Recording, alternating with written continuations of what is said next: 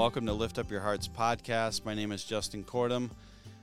This podcast is meant to enliven and help our prayer life.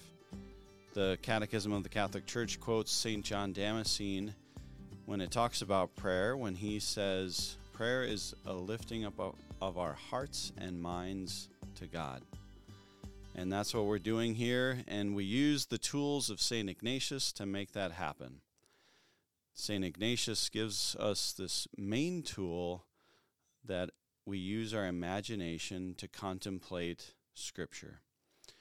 We place ourselves into the story as much as possible, as like an actor would do when they're playing a role, to allow ourselves to feel it more fully to see it and experience it and then relate it to the Lord.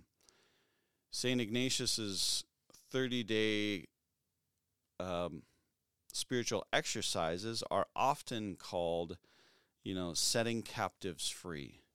And I like to call this type of prayer giving our prayer wings. So if we're set free from the lies of the enemy, through the discernment of spirits. We are given wings by using, by continuing to use that in our own prayer life. He teaches a style that we use our imagination and we allow the Lord to speak to us and then we relate it to Him throughout the week. We go to Him, just like I said last week, we're cave diving when we go to Him with these nuggets that we found and we ask Him, Lord, what what is this? What what did I find here? Tell me all about this. And we do this, of course, I you know, I couldn't suggest more the discernment of spirits by Father Timothy Gallagher. It's a tool that has set me free from the lies of the enemy in many ways. Of course, he still tries to sneak in there. He's quite a jerk. But with these tools and skills and rules for discernment, it has allowed me to see those lies, become aware of them, to acknowledge them, and then ultimately reject them and only listen to the voice of the Father.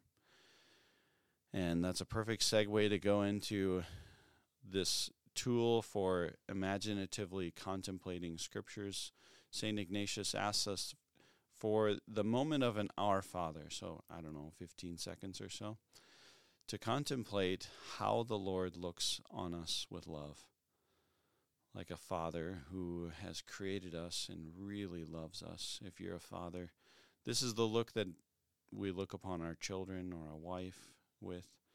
This is maybe the, the look that we received as children from an unconditionally loving parent if we haven't felt that, we might really need to use our imagination. But St. Ignatius says how the Lord looks upon us with love, not that he looks upon us with love. We're not we're not discerning whether he does or doesn't.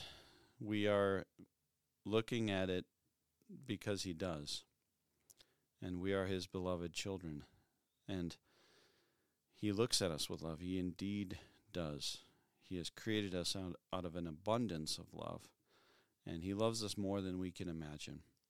And so we take the moment of an Our Father to to contemplate that, to see in our our mind, in our imagination, Him really, Him really looking at us.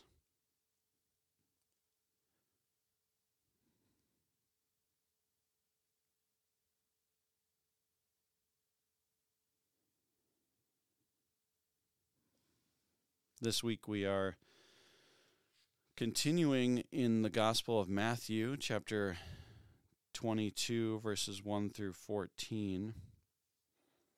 This is the 28th week in Ordinary Time, year A, if you're following along in anything. If you got your Bible, I do have this uh, beautifully done Bible by Ascension. Uh, I highly recommend it this is something I received when my when my mother died. And sometimes we might need to read a little bit before or after the passage to just kind of get our bearings. Ignatius asks us to to read through it the first time to to just kind of orient ourselves to the story and see where we're at. I, I find this particular passage uh, interesting. So we're we're nearing the end of the Gospel of Matthew. We're chapter 22 here. Jesus has come into Jerusalem. He has overturned, cleansed the temple, and now he's said kind of a series of parables that are quite clearly judging the people he's giving them to. And I like this little passage here right before chapter 22 when the gospel writer says, When the chief priests and the Pharisees heard his parables, they perceived that he was speaking about them.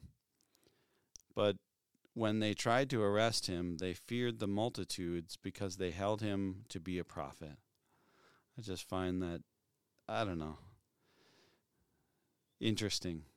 So we are coming in with that context that Jesus has cleansed the temple. He's he's clearly starting to make some enemies here in Jerusalem, leading up to, of course, his crucifixion.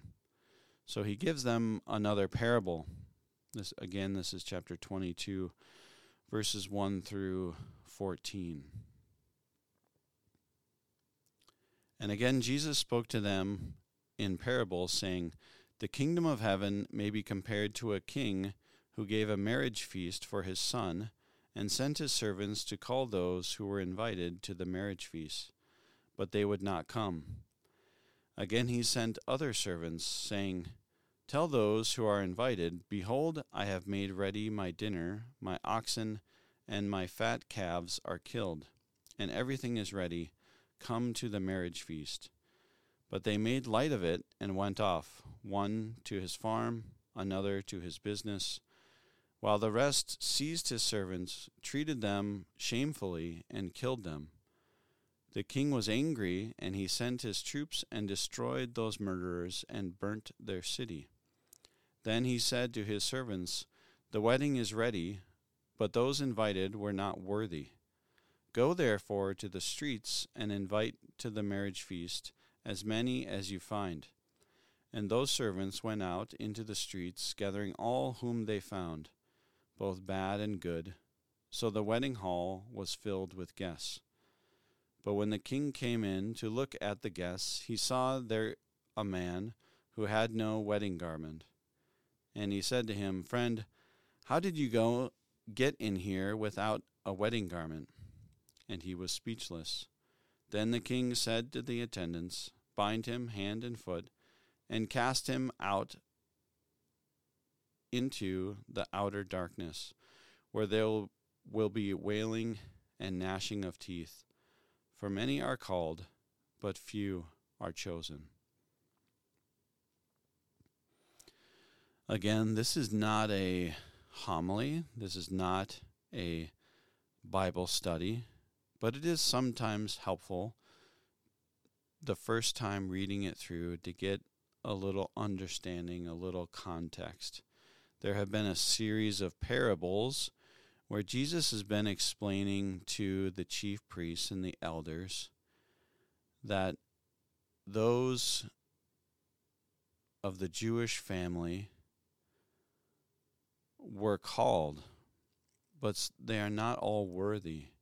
And he said in the parable, you know, two before this, that prostitutes and tax collectors will enter the kingdom of heaven before the chosen people. And this is a little bit of a continuation of that. That these first invited guests laughed and scoffed and didn't want to come. They made light of the situation and they said no and they walked away. And then other guests were invited.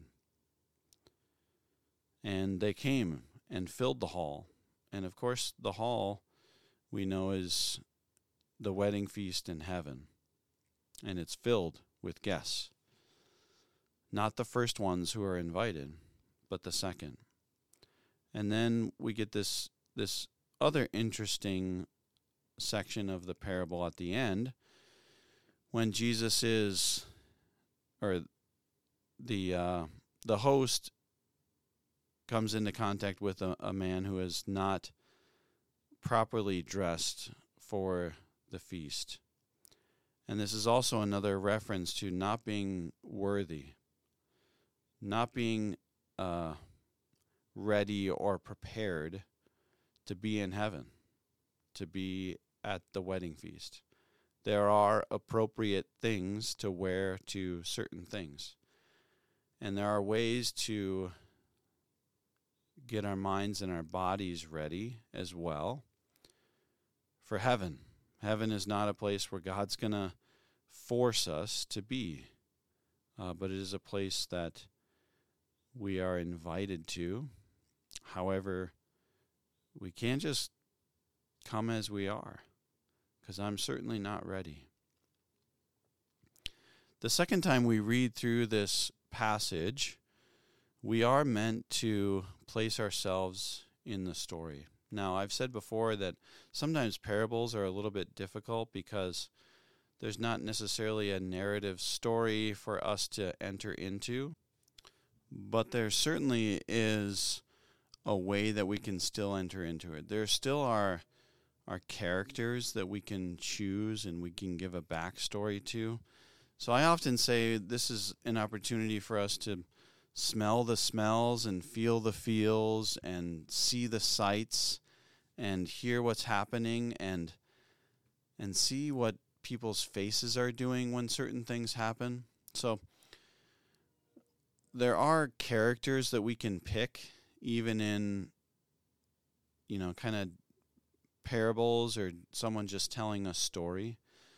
We can certainly pick some of the people in the parable and we can give them a backstory and we can give them a life and and then we can dive into what that feels like. What does it feel like to be the person who was invited to this feast but said no? And then I don't know, maybe you know, we don't hear about it here, but maybe you heard about it later that regular street people were invited and they went in and had this wedding feast, would you be angry then? I don't know. You have to dive into that. And then what does that feel like? You know, relate that to the Lord afterwards. Or what does it feel like to be a person who was uninvited and you you, you certainly felt unworthy?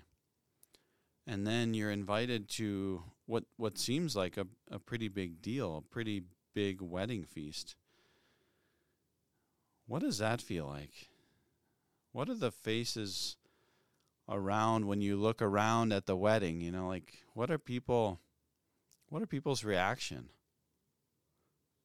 And then maybe maybe you see this man getting bound up who is not in a wedding garment and being thrown out. What does that feel like? What is his reaction? How do you feel? And then there are the other people that you could you know, we're we're presuming that possibly, you know, most likely the disciples are here listening to this as well. His other followers are here. Maybe you're not a disciple. Maybe you are one of the disciples.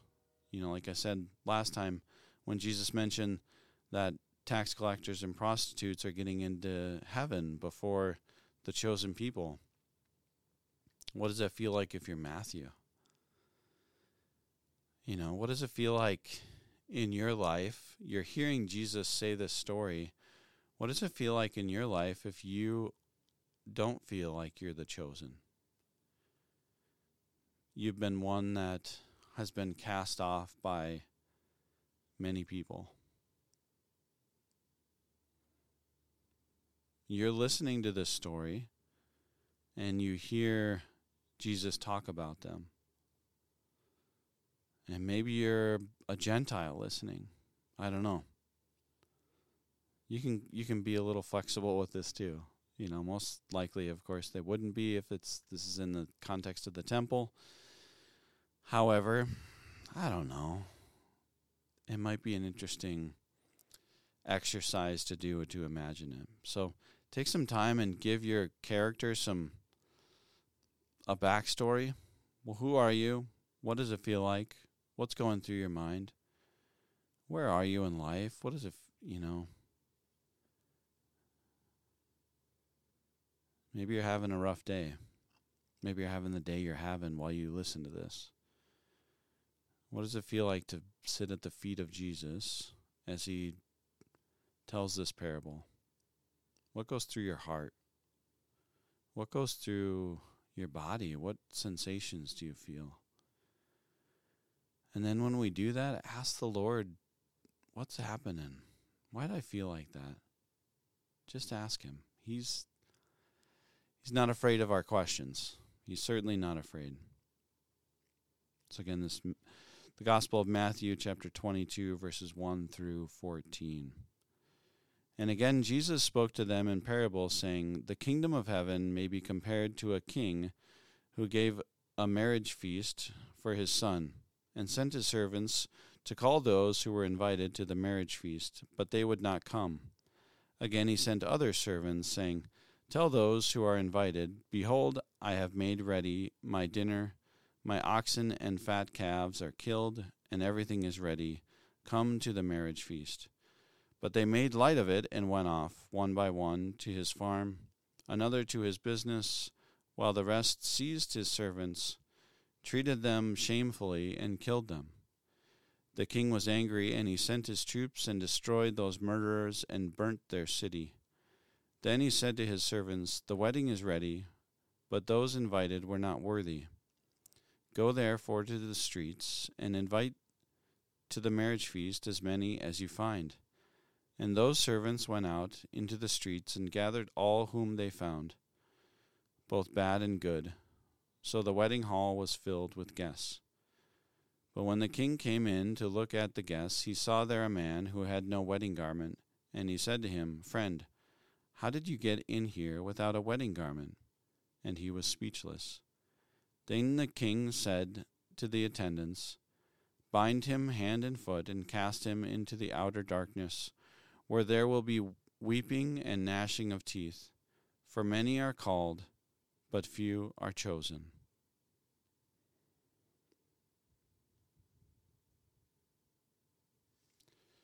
I think one of the the characters that I easily kind of gravitate towards is someone who was not on the on the inside.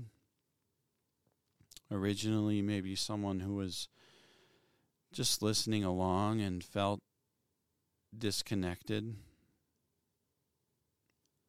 And what that felt like for the king I, I you know I, I guess I glossed over that the first time this is certainly a big deal in the city and and and everywhere for the king to invite me to his feast. Would certainly have thought that he could have had the feast with just his family there and said no one wants to come whatever we're just going to have it with our family but there's some, something particular about a wedding feast that it behooves it to be celebrated boisterously with lots of people. You know, I it would be a shame just to have a small little wedding feast.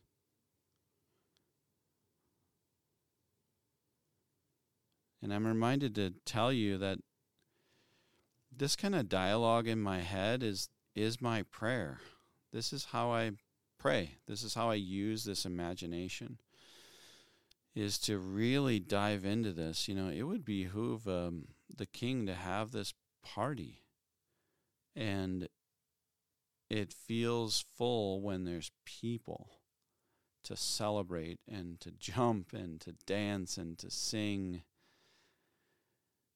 And I can imagine that that night was even more boisterous than any other wedding feast they thought of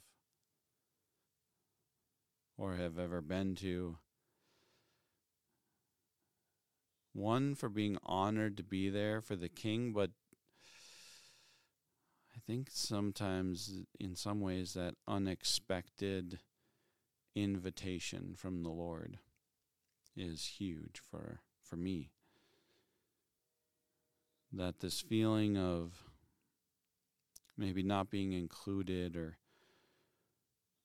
worrying about that that the Lord invites me in particular and he wants me to be a part of this party and in some ways also because because he loves his son. And he wants his son to experience this party. And I am his adopted son.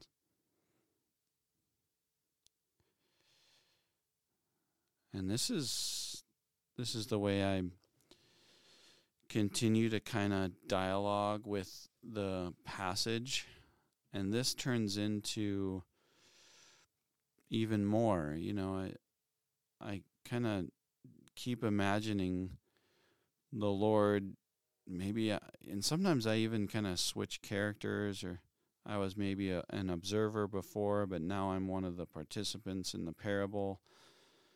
And what does it feel like for the king? I see jesus as the king or the father as the king and he's inviting me in particular. What does it feel like to see his face there? Or to celebrate with his son, his family, his his heir, and to be a part of that. And in some ways to feel unworthy, but um, but I'm there, and then you know, I'm also reminded that I need to prepare for this thing because others are invited and they were so ill prepared that they said no. You know, this is a beautiful reflection of of our no to God. You know, I've often said that's what my sin is. It's it's a knowing God's plan and saying no to it. Knowing the king's plan and saying no, I'm, you know, go to my farm or my business is more important. It's a simple no. And then the party, the, the banquet, heaven is not my place anymore. Not because God has judged something, but because I've said no. Or I haven't prepared when I did say yes.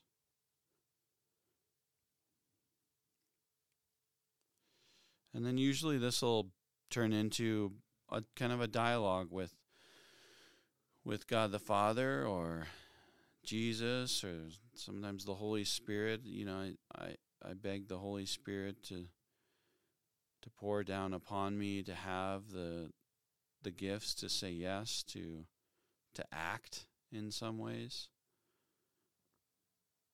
A lot of times I'll dialogue with Jesus.